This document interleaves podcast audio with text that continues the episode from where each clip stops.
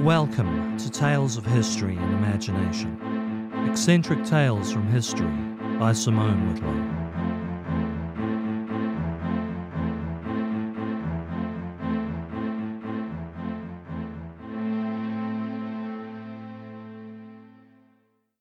Taphophobia is the name given to the irrational fear of being buried alive. The word deriving from the Greek taphos, meaning grave or tomb, and phobos, meaning fear. In 2022, it is accepted by most this is an irrational fear. Science and medicine has come along far enough to detect even the tiniest signs of life. For most of our history, however, this has not been the case. In 1895, a physician named J.C. Ouseley stated his belief that even at the end of the 19th century, 2,700 English and Welsh were prematurely buried each year. Others counted this was an exaggeration. The real figure was only around 800 a year. Only. Of course, for most of our history, life was determined by a heartbeat or signs of breathing on a mirror. As it became possible to restart a stopped heart or lungs, mouth to mouth resuscitation first being used on drowning victims in France in 1740, and chest compression in the USA from 1903. People in these states were recategorized, unresponsive. Proof of life focused on brain death, something not defined in a modern sense until 1968. So it shouldn't surprise anyone, a great many poor souls were buried prematurely. Nor should it surprise anyone that there are a few horrifying signs of folk who came to while six feet under and who fought desperately to escape their entombment. In July 1661, Lawrence Cawthorne was one such victim. A journeyman butcher working at London's Newgate Market, single and without property, he lived at a Mrs. Cook's boarding house. When Cawthorne fell ill, his landlord contrived to have him declared deceased as soon as possible. For one, his passing would free up a bed for a paying resident. An ailing Cawthorne hadn't paid rent for a few days. Also, with no next of kin, Mrs. Cook would inherit Cawthorne's possessions, but only if he died in her premises. Three days after falling ill, no condensation showing on a looking glass placed under his nose, Cawthorne was pronounced dead and sent to the undertaker. Just as the last sod of earth was placed down, a tortured scream was heard from below. The undertakers dug down as frantically as they could, but it was all in vain. They cracked the coffin lid to find Lawrence Cawthorne had passed. In his panic, he had shredded his funeral shroud and beat his face to a pulp trying to headbutt the coffin open. Alice Blunden of Basingstoke, buried in 1674, could have been a luckier tale. As it is, I find her story far more disturbing.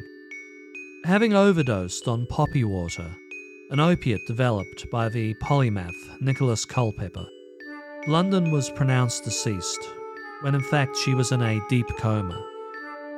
Two days after her burial, a group of children playing in the graveyard heard her screams. The children didn't tell anyone for a day, finally spilling the beans to their school headmaster, who in turn alerted the undertaker. The undertaker grabbed a spade and dug Blunden out. She was still alive, but in a very bad way. Just as she came to, she collapsed again from the stress of her ordeal, and yet again she was pronounced dead and reburied. Again she came to, her screams alerting locals the following night. However, this time she did pass on. When she was disinterred, a bloodied and bruised Blunden was found inside. I have one final tale to tell you all this episode. Let's discuss Hannah Beswick, a taphophobe from Birchen Bower, Lancashire. Hannah was born to a wealthy family in 1688, and and actually had good reason to fear premature burial. When young, her brother John passed, or appeared to have passed on. At his funeral, just prior to the lowering of the top of the coffin, someone noticed John's eyelids were fluttering and called a stop to the burial. John was re examined by the family doctor, Charles White, and declared alive after all. He made a full recovery. This experience left deep emotional scars on Hannah. She insisted that when she passed, efforts must be made to keep her above ground long enough to confirm she really was dead. She approached Dr. White, tasking him to ensure this happened. Hannah passed on in 1758, and White did keep his word.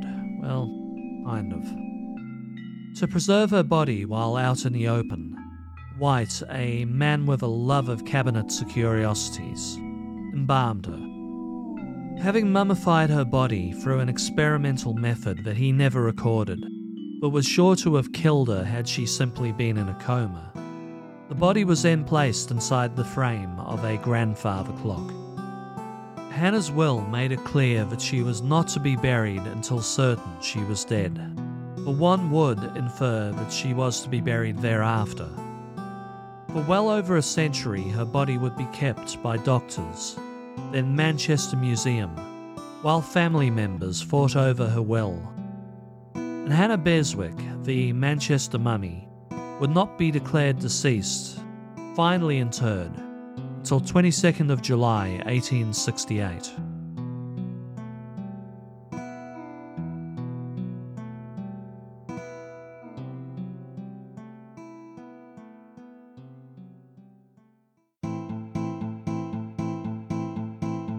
Thank you for listening. This has been Tales of History and Imagination.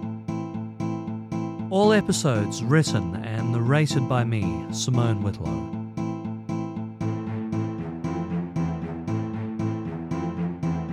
All music, yours truly. Visit the show at historyandimagination.com. You can follow me on social media, links in the show notes and get access to exclusive bonus content via my Patreon, also in the notes. If you enjoyed the show, please leave a like on your podcatcher of choice and share the episode, as word of mouth is the best way to help shows like this grow. See you back in two weeks' time for more tales of history and imagination.